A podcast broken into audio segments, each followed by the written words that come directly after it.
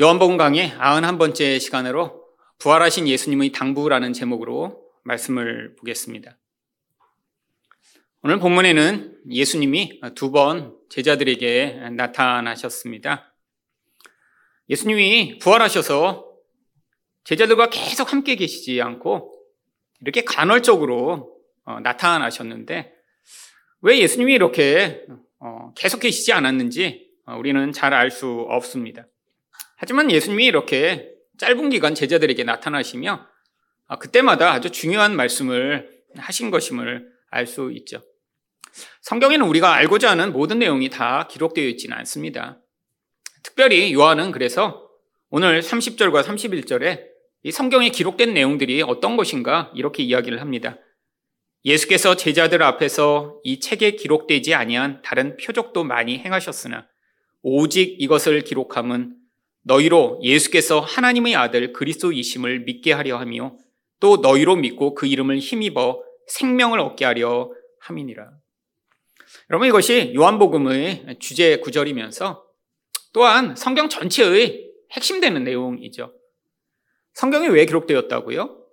예수님이 그리스도 구원자라는 사실을 우리가 믿도록이요. 근데 그 믿음에서 그치지 않고 더 나아가 그 믿음으로 말미암아 우리가 생명을 더 풍성히 누리는 자가 되도록 바로 이 말씀을 기록하고 있다라고 이야기를 하죠. 결국 예수님이 우리 구원자가 되심을 믿어야 그래야 우리는 그 생명을 더 풍성히 누릴 수 있습니다. 바로 예수님이 부활하신 뒤에 제자들에게 나타나셔서 하신 말씀, 이 말씀에도 바로 이 내용이 담겨 있죠. 예수님은 제자들에게 몇 번 안 나타나셨기 때문에 나타나실 때마다 이 말씀에는 아주 중요한 그러한 내용이 담겨 있습니다. 이제 제자들을 떠나시고 다시 만나지 못하는 상황이니까요. 예수님 또한 이들을 만나실 때마다 아주 중요한 말씀을 하셨겠죠. 그렇다면 부활하신 예수님은 무엇을 당부하셨나요? 첫 번째로 성령으로 죄 사함을 전파할 것을 당부하셨습니다. 19절 상반절 말씀입니다. 이날 곧 안식 후 첫날 저녁 때 제자들이 유대인들을 두려워하여 모인 곳의 문들을 닫았더니 이 안식 후 첫날 저녁이라고 하면 바로 예수님이 부활하신 날 그날 저녁을 의미합니다. 이미 새벽에 무슨 일이 있었나요? 여자들이 무덤에 갔다가 예수님을 만나고 돌아왔습니다. 그래서 제자들한테 아, 우리가 살아계신 예수님을 만났다라고 증언을 했는데 제자들은 여전히 믿지 못하고 있었죠. 바로 이들의 믿음 없음이 여기에서 뭐라고 나타나고 있나요? 유대인들을 두려워하여 모인 곳의 문들을 닫았더니 아, 단순히 문을 닫은 게 아니라 지금 아무도 알지 못하게 꽁꽁 싸매고 그 안에 숨어 있었음을 이야기합니다. 여러분 이 유대의 땅은 날이 덥기 때문에 아, 이렇게 문을 다 닫아놓고 창문도 닫고 있으면 얼마나 덥겠어요. 근데 누군가 자기들이 숨어 있는 것을 알고 고발을 할까봐 지금 두려움에 사로잡혀 있는 것이죠. 그런데 19절 하반절에서 어떤 일이 있었나요? 예수께서 오사 가운데 서서 이르시되 너희에게 평강이 있을지어다. 여러분 문들이 닫혀 있었는데 이 부활하신 예수님은 그 닫힌 문에도 관계없이 그들 사이에 나타나셨습니다. 그리고 그들에게 너희에게 평강이 있을지어다라고 처음 말씀하셨죠. 물론 평강이 있을지어다라고 하는 이 인사는 유대인들이 지금도 하고 있는 샬롬이라고 하는 아주 보편적 인사입니다. 그런데 예수님이 오셔서 우리들이 누군가 처음 만났을 때 안녕하세요라고 인사하듯이 그런 단순한 인사를 하신 것이 아니죠. 특별히 예수님은 이들이 처한 이 상황 가운데 두려움에 떨고 있는 자들에게 바로 이 샬롬이라고 하는 인사를 건네시면서 예수님만이 이 샬롬을 주실 수 있는 분이시라는 사실을 그들이 믿기를 원하셨습니다. 그래서 예수님은 여러 차례 그들에게 너희에게 평강이 있을지어다 라고 말씀하신 것이죠. 여러분, 평강, 평화, 도대체 무엇이고 평강이고 무엇이 평화인가요? 여러분, 우리가 평화라고 생각하면 아무 일도 일어나지 않는 그런, 그런 조용한 상황을 평화라고 여길 때가 있습니다. 근데 평화의 원래의 의미는 무질서한 상태가 어떤 강력한 힘에 의해서 질서가 유지되고 있는 상태를 평화라고 이야기를 합니다. 여러분, 세상은 다 어떤 힘에 의해 지금 다 그 질서가 유지되고 있죠. 여러분, 이 대한민국에 만약에 아, 지금 경찰력이나 또 군대나 아, 이런 질서를 유지하는 그런 곳이 없다고 생각해 보세요. 아마 이 무질서한 세상에 아마 우리들은 제대로 걸어 다니지도 못할 것입니다. 여러분, 세상에 가끔씩 그런 일들이 있죠. 어떤 큰 재난이나 전쟁이나 그런 상황들이 벌어질 때 세상에 벌어지는 일들은 정말 참혹합니다. 몇 년 전에도 뉴욕에 blackout이라고 해서 전원이 한꺼번에 며칠 동안 나간 일이 있었습니다. 깜깜해졌어요, 도시가. 여러분, 그랬더니 이 깜깜해진 그 상황 가운데 도시가 무법천지가 됐습니다. 상점들은 약탈당하고 여자들은 강간당하고 수없이 많은 살인 사건들이 일어나서 사람들이 무서워서 직장에 가지도 못하고 집에 갇혀 있었던 일들이 있죠. 여러분, 이게 바로 힘이 없어지면 나타나는 무질서한 모습이죠. 여러분, 이 세상 가운데도 하나님의 개입이 없다면 이 세상은 어떻게 될까요? 여러분, 지금 아침이 되면 당연히 해가 뜨고, 밤이 되면 어두워지며, 아, 또 봄이 오면 우리가 따뜻함을 느낄 수 있는 이 모든 것. 아, 세상에 우리는 아무 일도 하지 않는데, 아, 이렇게 공기를 마시고, 물을 마실 수 있는 이 모든 상황. 이게 하나님이 개입이 없이는 이렇게 일어날 수 없습니다. 아, 자연이라고 하는 것이 그냥 자연이 놔두면 되는 것이 아니라 엄청난 힘들이 서로 작용하여 그 작용 가운데 지금 우리가 보는 이 정교한 우주적인 체계가 지금 이루어지고 있는 거고요. 우리는 그걸 자연스럽다라고 여기며 살고 있는 것이죠. 여러분, 그런데 바로 이 예수님이 왜 평화를 주실 수 있는 분이신가요? 인간의 이 평화를 파괴해서 인간을 이 무질서 가운데 가장 고통하게 만드는 것이 무엇인가요? 바로 죄입니다. 그리고 죄로 말미암는 죽음이죠. 여러분, 인간이 가장 고통하는 이유는 우리가 돈이 없거나 건강이 없어서가 아닙니다. 인간의 영혼이 너무나 고통하고 모든 관계가 깨어지며 정말로 마음 안에서 죽을 것 같은 그런 고통을 느끼는 진짜 이유는 죄 때문이죠. 또 죄가 만들어내는 욕심 때문이죠. 여러분, 여러분이 인생 가운데 가장 고통스러웠던 순간이 무엇인가요? 물론 저도 제 인생을 돌아보면 정말 가난했을 때 있었습니다. 너무 가난해서 아, 지금 생각하면 정말 야 그때 그때 어떻게 살았을까? 아 지금은 먹고 싶은 거 있으면 사 먹을 수도 있고 아 내가 갖고 싶은 거 있으면 살 수도 있는 아, 그런 삶을 살고 있는데 아, 옛날에는 버스비가 없어서 버스를 탈 때마다 고민했어요. 아 이거 내가 걸어가면 몇백 원 아낄 수 있는데 밥을 먹을 때마다 학교에서 700원짜리 밥을 먹을까, 1000원짜리 먹을까를 가지고 고민했어요. 아, 너무너무 가난해서 정말 힘들었던 시간이 있었습니다. 근데 지나보고 나니까 아, 그것은 별로 고통으로 기억되지 않아요. 그래. 그래도 그때 잘 살았지 뭐. 아, 그리고 가난했으니까. 너무너무 절박했으니까 아주 작은 것에도 엄청나게 감동했습니다. 아, 지금은 누가 뭐 오렌지 주스 사온다고 감동하나요? 아, 감사합니다. 라고 오렌지 주스 누가 주시면 먹겠죠. 여러분, 근데 제가 그렇게 가난하고 힘들 때 오렌지 주스 먹고 싶은데 살 돈이 없는 거예요. 지나가는 길목마다 슈퍼에서 오렌지 주스 커다랗게 전시해 놓고 있는데 그 앞에 지나가서 물끄러미 오렌지 주스 바라보며 야, 저 오렌지 주스 정말 큰 통으로 콸콸콸 한번 먹으면 정말 좋겠다. 이런 생각하고 그 슈퍼 앞에 서 있었던 적도 있었습니다. 근데 어느 날 아, 제가 그 바라보던 그 오렌지 주스를 어떤 선생님이 사오신 거예요. 세 병이나. 여러분, 그 오렌지 주스를 누가 사오셨을 때 그 감동이 지금 한 30년 지났는데도 아직도 마음이 있습니다. 세 병 사오신 것까지 기억해요. 왜요? 절박했으니까요. 가난했으니까요. 근데 하나님이 어, 나의 이런 필요까지도 아시고 이런 은혜를 베푸셨구나 그땐 생각하며 그 오렌지 주스 마시면서 울었습니다. 너무 감동이라. 여러분 요즘 오렌지 주스 마시고 우시는 분 계신가요? 병원에 가보셔야죠. 이 안과나. 여러분 저도 요즘 아무리 맛있는 음료를 먹어도 눈물이 안 나요. 풍요하니까요. 근데 여러분 오히려 가난이 제 영혼 안에 더 절박함을 만들었고 은혜에 대한 민감함을 만들었었죠. 여러분 그런데 죄가 만들어내는 그 무질서와 고통은 제 영혼을 더 파괴하고 고통스럽게 만들었습니다. 어떤 사람을 내가 미워하고 용서하지 못할 때 나타나는 그 무서운 영혼의 소용돌이가 정말로 저를 미치도록 고통하게 만들었고 아니 어떤 사람을 사랑하지 못하고 용납하지 못할 때 제 영혼 안에서 저를 고통하게 만들고 그게 관계 안에서 만들어내는 그 부조화로 말미암아 정말로 아, 차라리 죽는 게 낫겠다라고 그렇게 고통하게 만들었습니다. 아, 내가 갖고 싶은 것들을 갖지 못할 때 그 욕심이 만들어내는 결과로 영혼이 불안하고 초조하고 고통하던 그 많은 상황들이요. 여러분, 바로 인간을 진짜 이 평화를 깨뜨리고 고통하게 만드는 것은 바로 죄가 만들어낸 결과입니다. 여러분 지금 기쁘지 않으세요? 만족이 없으세요?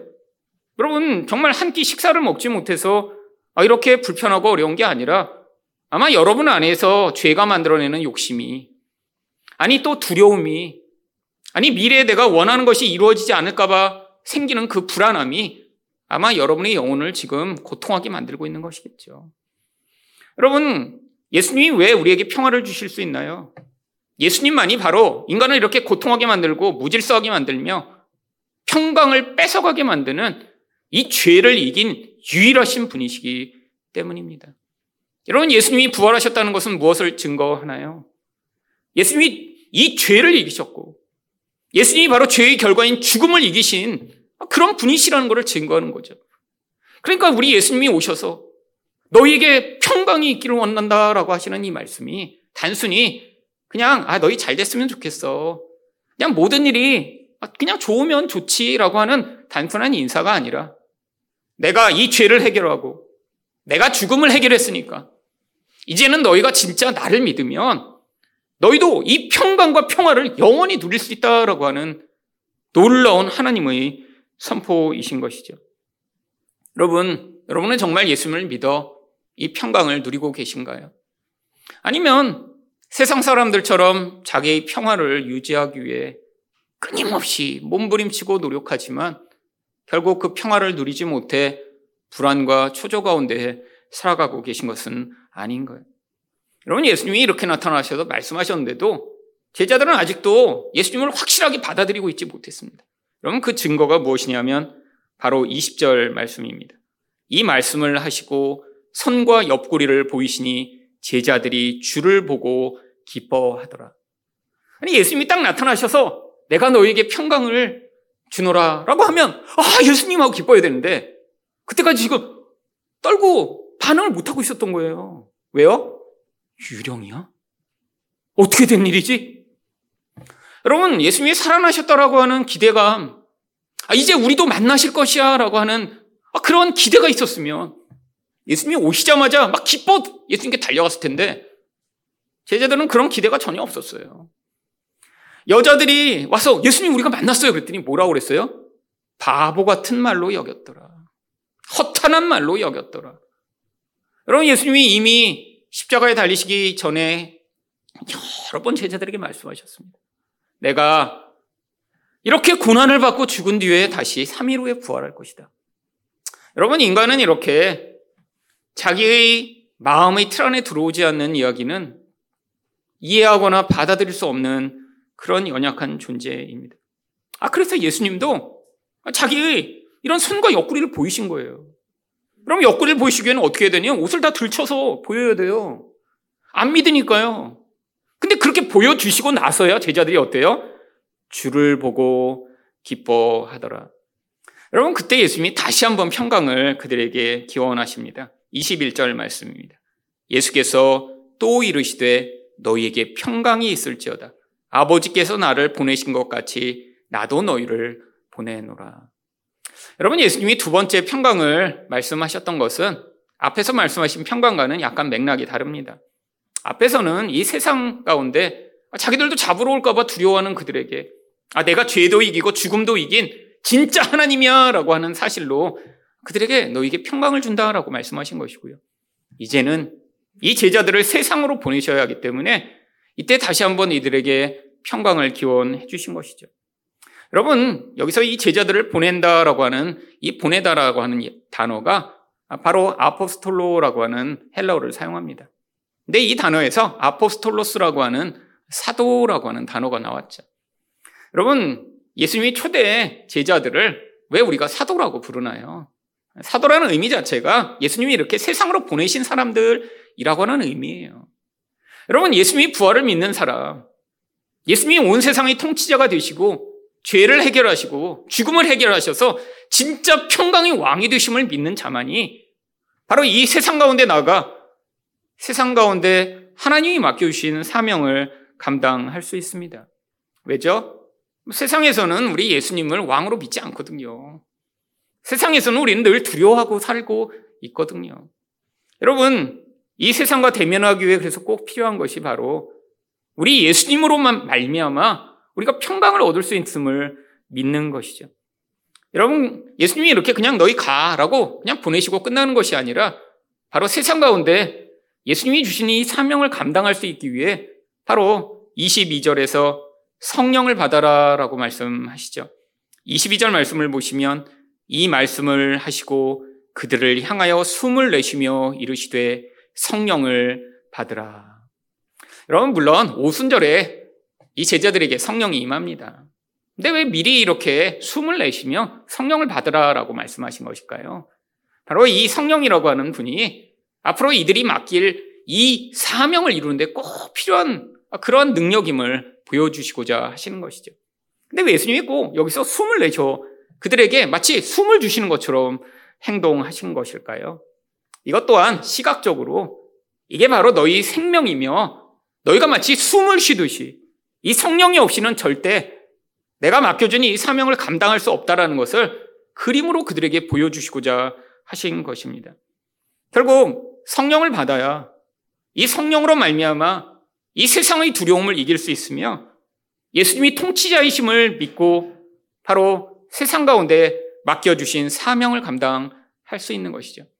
도대체 그런데 예수님이 부활하신 분이시라는 것을 믿는 사람들이 세상 가운데 감당해야 될 사명이 무엇인가요? 23절입니다. 너희가 누구의 죄든지 사하면 사여질 것이요. 누구의 죄든지 그대로 두면 그대로 있으리라 하시니라. 여러분, 이 구절은 많이 논란이 되고 있습니다. 여러분, 여러분 정말 누군가한테 가서 아, 당신이 죄가 사해지길 원합니다 하면 죄가 정말 사해지나요?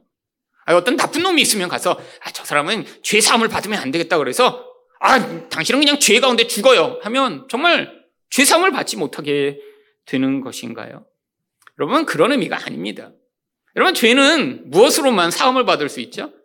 예수 그리스도를 믿음으로만 사함을 받을 수 있습니다. 그러니까 성도가 할 수 있는 일은 내가 누군가의 죄를 사거나 아니면 누군가의 죄가 그대로 있도록 놔두는 것이 아니라 바로 다른 사람들에게 우리 예수님만으로만 구원받을 수 있음. 죄에서 벗어날 수 있음. 그리고 말미암아 평강을 얻을 수 있음을 선포함으로 말미암아 어떤 사람이 그것들을 받아들이면 그 죄 사함의 은혜를 받게 되는 것이고 아, 난 싫어. 예수 안 믿을 거야. 라고 거부한다면 결국 그들이 그 죄 가운데 그대로 죽을 수밖에 없게 된다는 것을 이야기하는 것이죠. 여러분 이게 마치 우리에게 죄 사함의 권세가 있는 것처럼 이렇게 말씀하십니다. 왜요? 이렇게 다른 사람에게 예수 그리스도로 말미암아 죄 사함의 은혜가 있음을 전파하는 것이 얼마나 중요한 것인가, 얼마나 큰 권세인가를 가르쳐 주시고자 하신 것이죠. 결국 우리가 전하지 않으면 안 된다는 거예요. 마치 우리에게 그 권세가 달린 것처럼 우리가 침묵해 버리면 아무한테도 그것들을 이야기하지 않으면 이 죄 사함을 받아야지만 아, 그래야 구원을 받고 평강을 누리고 하나님 나라를 경험할 수 있는데 바로 우리가 하지 않으면 안 된다라고 하는 것을 마치 우리에게 그 일이 맡겨진 것처럼 우리가 그 일을 하지 않으면 어떤 사람들은 그 죄 가운데 영원한 멸망을 당할 수밖에 없는 것처럼 말씀하신 것이죠. 여러분, 바로 이것을 우리가 하기 위해서는 뭐가 필요한가요? 죄가 얼마나 무서운 것인가 깨닫는 것이 필요합니다. 아, 죄 사함에서 구원받는 것이 얼마나 중요한 것인가 우리가 먼저 믿는 게 필요하죠. 여러분 정말 그렇게 믿고 계신가요? 여러분 하나님이 우리를 구원하시는 진짜 목적은 단순히 우리 삶의 수준이 조금 좋아지는 것 그것을 위해서 우리를 구원하시고 도우시는 것이 아닙니다. 여러분, 그렇다면 예수님의 제자들은 다 불행한 자들이죠. 예수님을 열심히 따랐더니 그들이 삶의 수준이 나아지거나 더 좋은 학교에 가게 되거나 아프다가 다 건강해져서 죽기 바로 전까지 한 군데도 아프지 않다 죽는 아, 이런 인생을 살았다면 우리도 똑같이 그런 삶을 살아야겠죠. 여러분, 근데 예수님의 제자들 그렇지 않았습니다. 오히려 어떤 사람들은 예수 믿기 전에 더 부자다가 예수 믿고 나서 더 고통하는 사람들이 많았어요. 왜요? 당시에는 박해가 심했으니까요. 근데도 그들이 왜 예수를 믿는 이 믿음을 버리지 않았던 것인가요? 이게 바로 성령으로 말미암아 그들이 바로 이 예수 그리스도가 그들의 유일한 구세주가 되심을 믿는 그 믿음으로 세상을 두려워하지 아니하고 가운데 복음을 전하며 살았기 때문이죠. 여러분 세상 가운데 예수 그리스도가 바로 우리 죄를 해결해 주실 수 있는 유일하신 분이심을 전파하는 것. 이게 성도에게 있어서도 놀라운 권세이며 축복입니다. 왠지 아세요? 여러분, 아까 말씀드렸지만 세상 가운데 이런 사명을 감당하기 위해 하나님이 우리에게 무엇을 주신다고요? 성령을요. 여러분, 성령이 아니고는 우리는 절대로 세상 가운데 그 세상의 두려움과 싸워가며 절대로 예수 그리스도가 구세주며 우리 구원자며 우리가 그분을 통해서만 평화를 얻을 수 있음을 이야기할 수 없습니다. 근데 우리가 이런 일을 함께 되면 어떻게 돼요? 하나님이 바로 그들에게 더 풍성한 성령의 충만하심을 허락하심으로 말미암아 이 땅에서 누릴 수 있는 그 생명의 풍성함보다 정말 예수 그리스도로 말미암아 누리는 풍성함이 얼마나 큰가를 더 풍성하게 맛보게 하시는 것이죠. 여러분 그게 바로 제자들의 모습이었습니다. 여러분 박해가 심했어요. 고난이 많았어요. 근데 우리가 보면 이상해요. 아니 그렇게 매맞고 심지어는 죽임을 당하고 재산을 뺏기는데도 왜 저렇게 살까? 여러분 우리는 이해할 수 없지만 그들은 우리 수준보다 훨씬 충만한 성령 충만을 경험했습니다. 하나님의 은혜가 그들과 늘 함께 있었어요. 그러니까 여기서 우리가 지금 그냥 찔끔찔끔 가끔 경험하는 그런 은혜의 수준이 아니라 하나님의 은혜가 마치 물 붓듯이 그들에게 쏘아짐. 그것으로 말미암아 고난도 이겨낼 수 있고 어려움 가운데도 찬양할 수 있는 그 놀라운 은혜가 있었죠. 사실 제 인생만 돌아봐도 그렇습니다. 여러분, 제 인생 가운데 은혜가 가장 많았던 때는 사실 어려움이 가장 많았던 때였어요. 여러분, 어려움이 많다는 건 무엇을 의미하나요? 더 많이 기도했고, 더 많이 하나님을 붙들었고, 매 순간 정말 하나님이 없으면 살 수 없을 것 같아서 그 은혜를 붙들지 않으면 안 되니까 하루 종일 예수님 생각하며 예수님 도와주세요. 불쌍히 여겨주세요라고 살았던 그런 때가 자주 있었죠. 근데 돌아보면 그때 은혜가 가장 컸어요. 정말 걸어가면서도 노래하고 지하철에 서서도 거기서도 기도하고 여러분 근데 그렇게 하다 보면 하나님이 내 인생 가운데 찾아오시고 말씀하시고 만져주시는 그 은혜의 순간들이 더 깊어지며 그 어려움을 이겨낼 수 있는 힘이 생기고 아, 내 환경과 상황을 바라보다가 하나님이 주시는 은혜에 더 집중하게 되는 그 놀라운 은혜가 있었죠.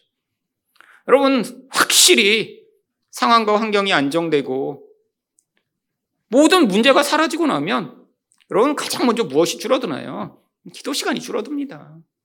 하나님을 향한 갈망이 줄어들고요. 그러면 뭐가 줄어들겠어요? 당연히. 하나님을 향한 갈망과 하나님을 향한 간절함이 줄어든 만큼 은혜도 줄어들고 삶은 세상에서의 그런 별것 아닌 것들에 집중하는 인생이 되죠. 그런데 정말 제 인생 가운데 아 재미있는 것도 해봤고 뭐 즐거운 것도 경험해봤고 맛있는 것도 먹어봤지만 가장 행복했던 순간은 하나님의 은혜가 충만할 때의 순간이었습니다. 성령이 제 마음을 만지시고 임재하셔서 은혜를 베푸시며 아 두려워하지 말아라라고 하실 때의 그 은혜. 여러분, 여러분 그 은혜를 맛보고 계신가요? 그러니까 이 예수님이 맡겨주신 이 사명을 감당할 때 세상 가운데 이렇게 죄사함의 권세를 선포하며 예수 외에는 답이 없다라는 사실을 선포할 때 바로 그때 성령 충만으로 말미암아 우리는 이 일상 가운데 경험하는 모든 것보다 더 풍성한 은혜 가운데 하나님 나라를 이 땅에서도 경험하게 되는 것입니다. 두 번째로 부활하신 예수님은 무엇을 당부하셨나요? 믿음으로 반응할 것을 당부하셨습니다. 24절 말씀입니다. 열두 제자 중의 하나로서 디두모라 불리는 도마는 예수께서 오셨을 때 함께 있지 아니한지라. 제자들 다 같이 있었는데 이 도마는 아마 따로 있었던 것 같습니다. 그런데 여기 나와 있는 이 도마, 아, 디두모라고도 불린다고 하는데 이거는 히브리식으로 이름을 부르면 도바고요. 그걸 헬라식으로 부르면 디두모라 두 가지를 같이 써놓은 것입니다. 그러니까 뭐 이름을 같은 이름이에요. 부르기 나름으로 부르는 건데 근데 이 뜻 자체가 쌍둥이라는 뜻입니다.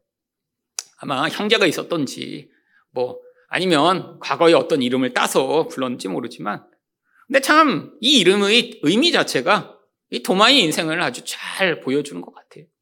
여러분 예수님의 제자입니다. 3년이나 예수님을 쫓아다니며 모든 기적을 다 경험했고요. 그리고 예수님의 말씀을 직접 다 들었어요.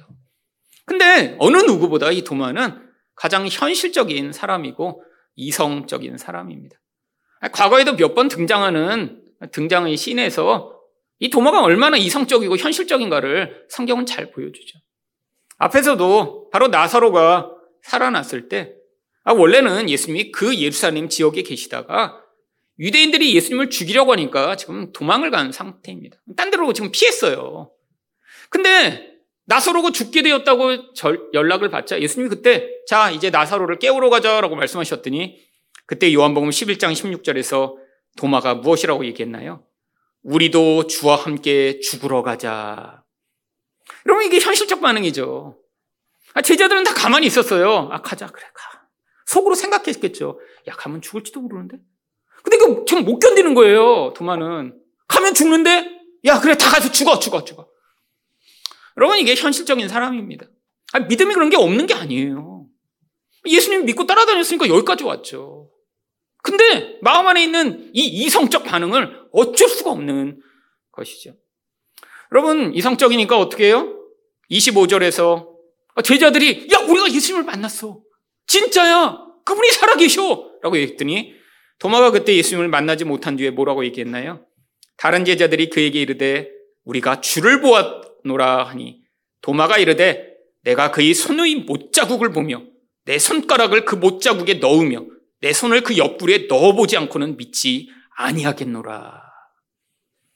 여러분, 이게 바로 이성이 모든 것들을 지배하는 사람입니다. 요즘에 MBTI로는 T가 거의 99.9%인 사람. 그래서 내가 판단하고 결정하는 대로 거기에서 확실함을 얻는 사람이죠. 여러분, 근데 이렇게 얘기하는 도마가 예수님을 모르는 것이 아닙니다.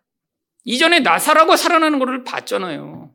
얼마 전입니다. 지금 오래되지도 않았어요. 바로 요한복음 11장 43절과 44절에서 무슨 일이 있었나요? 큰 소리로 나사로야 나오라 부르시니 죽은 자가 수족을 배로 동인 채로 나오는데 그 얼굴은 수건에 쌓였더라.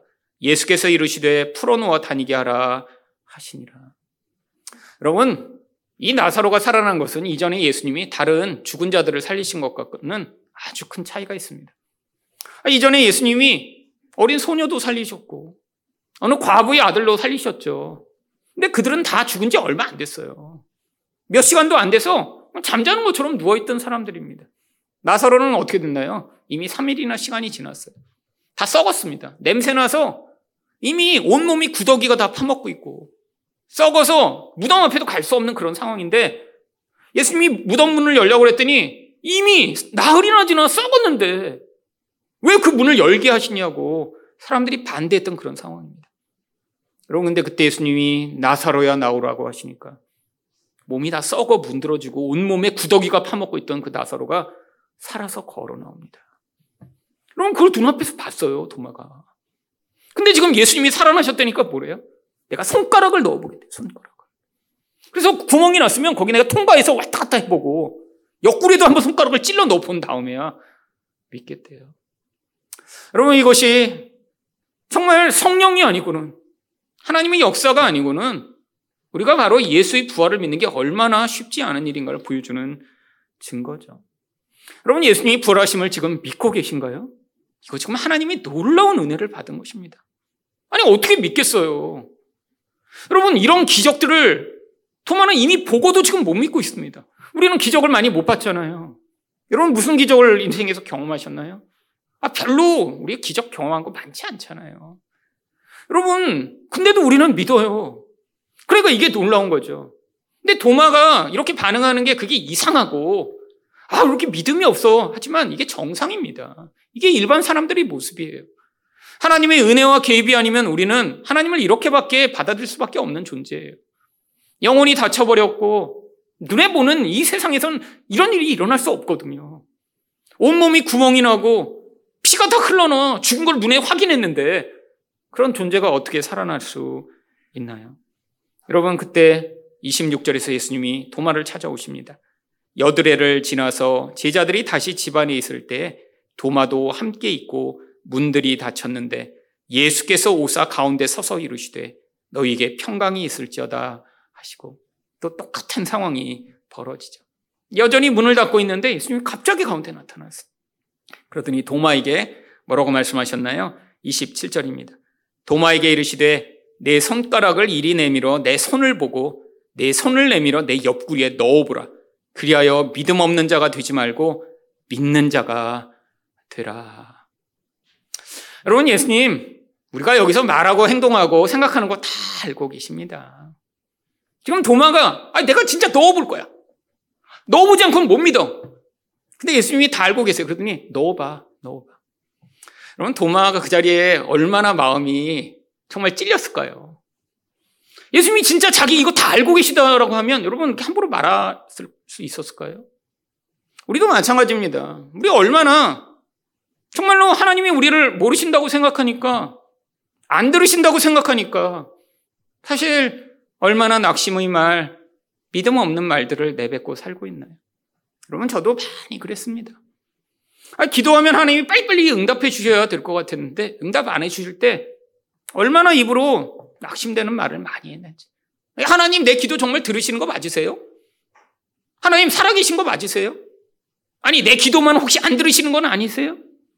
아니 들어주실 능력이 없는 건 아니세요? 여러분 하나님이 뭐 우리가 원하는 대로 다 들어주시는 분이 아니시죠. 아니 지금 수십 년이 지나 돌아보니까 아, 그 기도에 응답 안 해주셔서 너무 감사하고 하나님이 정말 인생 가운데 꼭 필요한 것들을 응답하시며 여기까지 인도하셨음을 아, 정말 저는 돌아봅니다. 아, 요즘도 그래요. 요즘도. 아, 그때 내가 그렇게 잘못 생각하고 엉뚱한 거 구했는데, 야, 그렇게 됐으면 어쩔 뻔했나, 어쩔 뻔했나. 여러분, 인간은 무엇이 진짜 필요한지 알지 못합니다. 아니, 내가 지금 이야기한 거 하나님이 못 듣고 계시다고 생각하는 경우도 많아요. 여러분, 이 도마의 경우처럼 예수님이 다 듣고 계세요. 여러분, 우리 신은마저도 기억하시며, 우리에게 제일 필요한 것들을 지금 주고 계신 분이 하나님이세요. 여러분, 인생 가운데 여러분이 원하는 것이 주어지지 않았다고 해서 우리 하나님이 여러분에게 무관심한 것이 아닙니다. 하나님은 여러분을 자녀로 구원하셨고, 여러분을 예수의 피로 값주고 사셔서 여러분의 주인과 하나님이 되시고자 여러분을 구원하셨는데, 여러분 인생 가운데 마치 도마와 같은 믿음 없음으로 반응하시지 않는 여러분 되시기를 축원드립니다. 여러분 예수님이 말씀하시고 이렇게 도마에게 나타나시자 그제서야 28절에서 도마가 뭐라고 이야기를 하나요? 도마가 대답하여 이르되 나의 주님이시오 나의 하나님이시니이다. 여러분 이런 고백을 하면 예수님이 야 그래 잘했다 이제야 네가 믿는구나 라고 말씀하시면 좋겠는데 결국 29절에서 예수님이 뭐라고 말씀하시죠? 예수께서 이르시되 너는 나를 본고로 믿느냐 보지 못하고 믿는 자들은 복되도다. 여러분 우리들에게 지금 말씀하고 계신 거예요. 여러분 도마는 이렇게 예수님을 직접 볼 기회가 있었죠. 그럼 우리는 없잖아요. 앞으로도 없을 것입니다. 여러분 어느 누구가 예수님을 직접 볼 수 있겠어요? 어느 누구가 확인한 다음에 믿음을 가질 수 있겠어요? 여러분 우리는 이제 어떤 자들이에요?